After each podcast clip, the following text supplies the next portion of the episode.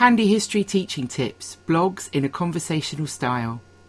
Handy History Teaching Tips are conversational podcasts designed to help history teachers with tips, examples, and ideas about history teaching. Sally Thorne, that's me, is a head of department and senior examiner. Helen Snelson was a head of department and now trains history teachers. Between us, we have more years classroom history teaching experience than we are going to admit here. Both of us regularly write resources and present at conferences. We are proudly history specific and practical in our approach. Our hope is that this podcast will become something of a problem page for history teachers. Think of Helen and I as your agony aunts. If you're wrestling with something particularly tricky and need some help, drop us an email at handyhistoryteachingtips at gmail.com or tweet us. I'm at Mrs. Thorne and Helen is at Snelson H and we will see what we can cook up between us. This podcast is the third in a new series called Doing History Better, which aims to give practical tips for improving your history teaching in the wake of the 2020 Black Lives Matter protests. And uh, the format of, of this podcast will be a bit different from our usual conversational style because Sally did the Historical Association Teacher Fellowship about teaching the transatlantic slave trade in 2018. And these fellowships, which bring academics and teachers together to focus on mm-hmm. recent research and scholarships to improve classroom history teaching, are, are, quite well embedded now. The HA advertise them on their website and um, make the resources produced by fellowship participants freely available. So you can look there for, for what Sally's going to talk about. And, and so in this podcast, I'm going to ask Sally some questions about her fellowship as it um, is so pertinent to the to the topic of this series. So, Sally, um, my first question in is what were the principles that underpinned this fellowship? Okay, so um, these these working principles were put together by um, the the people that were that kind of leading the fellowship, Robin Whitburn and Abdul Mohamud, who um, kind of formed Justice to History. Um, so they put together kind of working principles that are about um, kind of the history and also about the pedagogy. Um, and the the aim of these principles was um, that these these should underpin kind of all all planning, all all teaching around transatlantic slavery and Britain. Um, and if you you can find these on the the HA website, if you have a look look at um, if you have a search on there or search them up as uh, as the kids would say. Um, so here are the, and I'll just I'll just whiz through them really quickly. So the the idea, the kind of historical idea um, behind it is, first of all, that um, studies on transatlantic slavery should consider race and kind of the emergence of racial language and thought. Um, so the the idea of whiteness and blackness and how that was um, that was constructed during the um, the operations of transatlantic slavery. Um, also, the second one is about Africa and Africans um, and the the recognition that African culture and civilization um, uh, existed both before and after transatlantic slavery and colonialism that africa you know were the nations of africa they were places and and individuals and groups before um, the Europeans were ever there. Um, and that's kind of really important. And that kind of chimes in with what we were saying last time about making sure that you're looking at the right start and end points. Um, so mass commercialization is is kind of really important here as well. The the recognition that transatlantic slavery industrialized a trade, you know, it's a it's a very common thing for people to say, well, slavery did exist before the Europeans. Yes, you know, and if you read Bury the Chains, it says in there that slavery's existed as long as people have. But what transatlantic slavery does is is it commercializes that in a way that it never has been before. And it's really important that you put that into your study. Um, the fourth principle is about terror and violence and recognizing that violence is absolutely central to the system of transatlantic slavery and that you you can't really um, shy away from this but it, but it needs to be carefully considered about how you you kind of put it into your study and also recognizing that this was also a gendered experience um, and that you know the oppression experienced by women is is different and in, in very unique ways. Um, the fifth principle is about resistance. Is about making sure that you kind of are able to make it clear that enslaved people resisted their enslavement all the all the time, all the way through, um, and from the moment of capture on the ships and, and on the plantations as well. So kind of recognizing that um, within your study. Then the sixth principle is abolition um, and placing that in the context of of changes in Britain. And so, as well as looking at the kind of key figures, the the kind of traditional interpretation of, of Wilberforce and those key figures, also looking at the role of the British public, of women, uh, African abolitionists, um, and the the kind of resistance of the enslaved. And then the the seventh and last kind of history principle is about legacies. Is really really important that if you're um, studying transatlantic slavery when you're sorry when you're teaching it that you don't just end with abolition that you recognize that actually slavery has a legacy that goes on after that um, in in Britain and the Caribbean and Africa. You know that it, has ripples that continue even out to today. So those are the seven principles um, about the the topic itself, and then that goes with kind of pedagogical principles as well. But I will um, I'll leave you to look those up um, for yourself, so you can kind of read about those in a bit more de- detail. Um, they kind of relate to historiography um, and making sure that there's good representation um, of kind of many different um, ideas and points of many different voices within your study. Gosh, and I'm struck by hearing those that what they allow if you follow those principles is is human dignity to shine through again as we mm. were talking about in our last last podcast. So can you summarize the key learning for us as well for, for, for passing on some of those so those riches further? Yeah. So what i would say like it was it was an incredible fellowship to be part of and it was it like I learned so much just even from the the people that were leading it as well as the people that I was working alongside. Like I met some amazing people. The work that that we've produced as a community and I really speak for everybody else as much as anybody that they you know they they've just done some incredible work. But the the really key things that I took away the things that have stayed with me there are about five things. So the first one is about use of language. It's about the the language that you use when you're teaching this. So just the simple um, trick of instead of referring to um, the the kind of victims of this as, as slaves, referring them to them as enslaved people or enslaved Africans. Um, so making sure that you're kind of putting, as you said, the dignity back in there. This person is not a slave. I mean, they they are enslaved. They're not a slave. That's not who they are. Um, it's something that's happened to them. Okay. Um, and then the other side of that, I had a, um, a good conversation with Katie Donington, who um, works at Goldsmiths. I think, or it might be South Bank. I think it's South Bank. Uh, so she was also one of the one of the fellowship leads as well, and um, she talked about rather than talking about the transatlantic slave trade, talking about transatlantic slavery in Britain, because it makes the point that it's not just about the trade itself, it's not just about the transportation, the trafficking of, of human beings, it's also about the mass commercialization, the industry that is built on top of that, the insurance companies, the shipbuilders, the the people that take that money and invest it in the you know public buildings and public works. Um, that you know, so therefore, if you're referring to it as slavery, that's a, a, a kind of better term. So, and and that kind of leads into my second um, le- big learning point, which is the wider ripples. You know, when you you kind of you pull at that thread and you think about how far that the money and the the commerce spread as a result of that, you see how much it touches on um, in within British history since that happened, and you just think it's just impossible to unpick it. And how how have I never really noticed this before? Um, it, it, becomes something that you just then can't unsee. It's like a a threshold concept. Um, so the third thing, which I thought was really interesting, was about this kind of triangle trade myth. So you know, triangle trade is is something that, that I'm sure if you've ever taught transatlantic slavery, you have definitely referred to. You might have done a nice diagram on the board, your little ship sailing from here to here to here and here, and that's actually not quite true because the ships that were used to transport um, enslaved people were not the same, were not, not good as ships for transporting goods as well, because they'd need to be cleaned out, they'd need to be fitted out slightly differently. So it's not, although I'm sure that that did happen, it's not necessarily always the case that it's that same boat going round on all three legs each time, um, and that you kind of need to recognise that there are more journeys. Um, for example, from the Caribbean to Britain and back than there are from Africa to the Caribbean. I think I've I think I've got that right.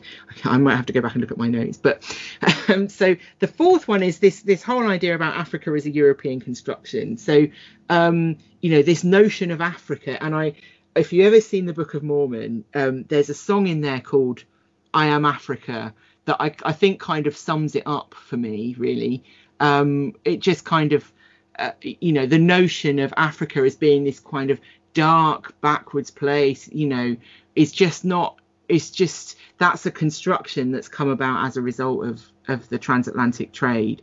And actually it you know is a richly diverse place. You wouldn't necessarily refer to people from britain as europeans because i think a lot of people would be really offended by that. So and yet there are plenty of people out there that refer to anybody that comes from that continent as african um, and just trying to think more carefully about how to talk about those things. And then finally um, when we were looking at legacies, I went away and did quite a lot of reading about the post-slavery era in Jamaica, which is just fascinating, if depressing, history. Um, and that has certainly kind of sparked a little fire in me that I want to go away and learn more about that and teach more about that and kind of post-colonial Jamaica. Um, well, or you know post-abolition Jamaica and how that's how that's changed. So yeah, there's masses and masses of learning, but those are the five key points for me that have stayed with me. That is, uh, in, in, thank you for sharing that. It's just incredibly rich. Um, so my, my next question would be, how then has have you taken that that substantive knowledge, that that historical learning for yourself, and how has it shaped your curricular approach at Key Stage Three since you did this?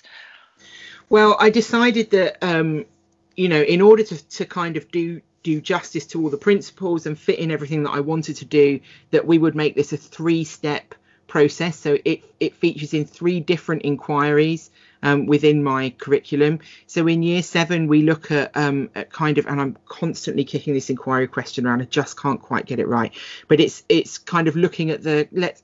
Listening to all the voices of, of um, transatlantic slavery. So, um, kind of making sure that my my traditional year seven unit, which um, is you know just kind of the the mechanics of slavery, like how the how the triangle worked and what life was like on plantations and so on. Instead of doing that kind of quite traditional approach, looking at individuals. So what what British people were involved in in transatlantic slavery, you know, um, what about African people? What about women? And and trying to find individual stories um, that can can then um, be part of that unit. And actually, the the Rediker book, A Slave Ship, has been incredibly helpful for that. It's got really nice little chunks of information that are quite easily used in a year seven lesson.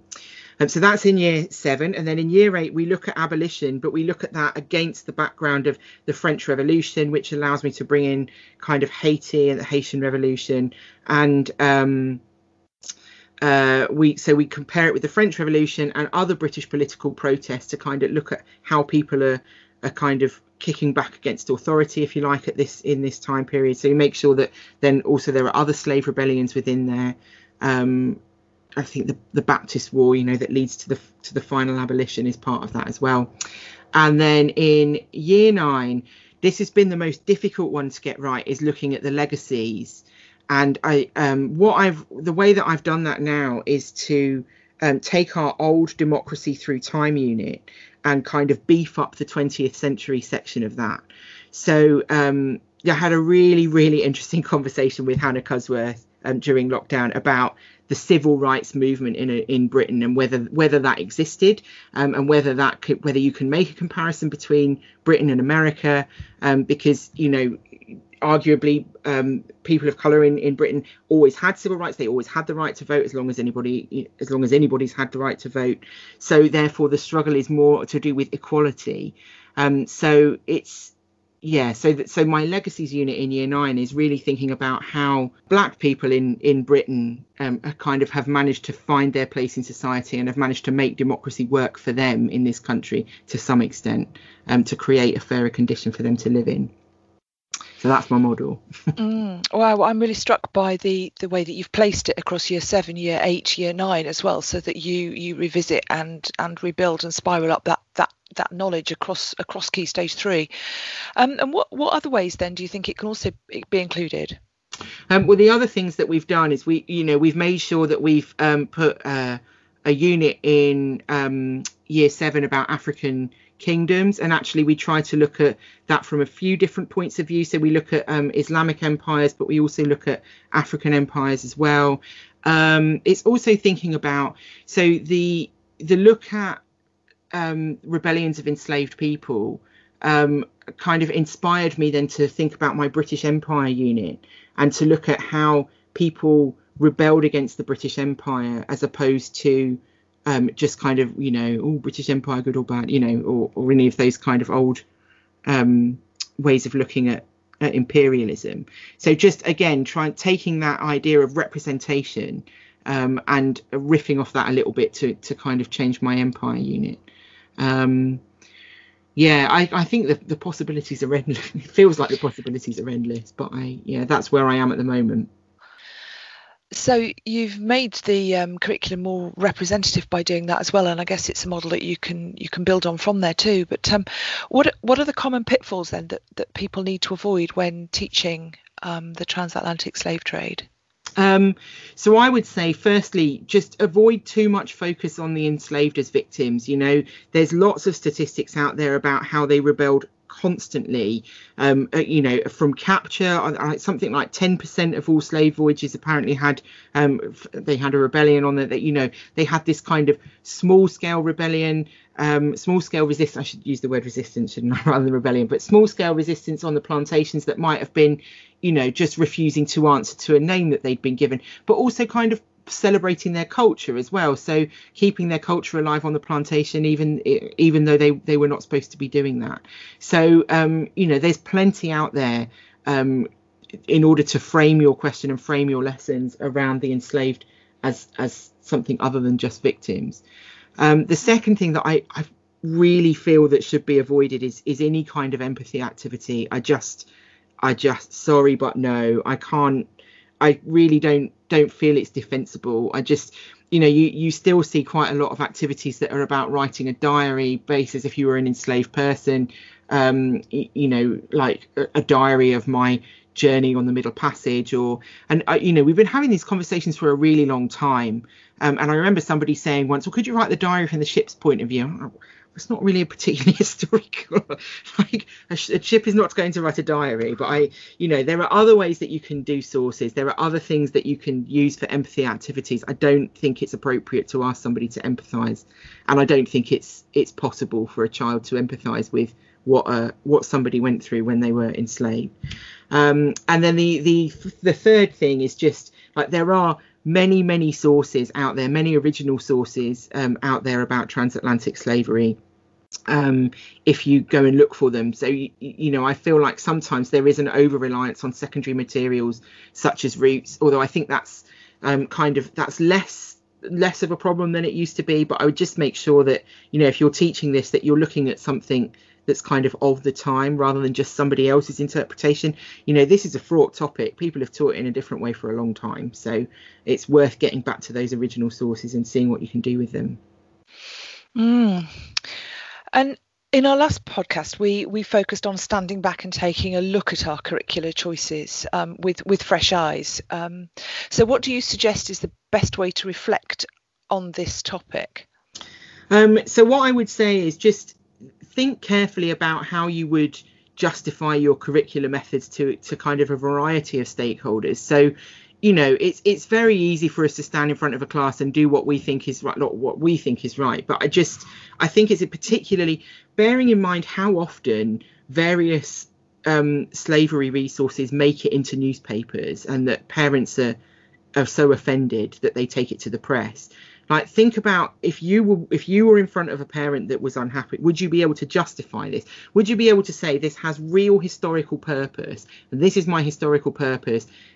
You know, they might they might, for example, have a very upset and I've had upset children and it's easy to have that conversation when you've done the the kind of heavy lifting of the thinking in the first place because it's really easy for me to explain exactly the purpose of everything that I'm doing um, you know, can you do the same? Can you justify it to a parent? Can you justify it to your head? Could you justify it to the press if you needed to? You know, and, and it's like nobody wants to teach as though somebody's looking over their shoulder all the time. But, you know, when you're teaching something that's quite emotive and, and quite a difficult history like this, then I think it's really important to kind of do that that consideration before you start. Mm. So yeah, that's that was my kind of learning for the, but i've got to say you know that the learning continues and i'm still working on all of these things and i hope that i'm going to be able to present it um, at a conference sometime in the future so you can come and see where i'm up to wow fant- fantastic thank you um, Sally, it's absolutely fascinating to hear um, more detail about this. I know you were buzzing with it after after mm. you just completed it. So, you know, thank you for taking the time to to update us, and I look forward to seeing you present um, at a conference, hopefully face to face one time in the oh, future oh, as well. Would be would be great. But uh, thank you for that. take care. okay, take care. Bye.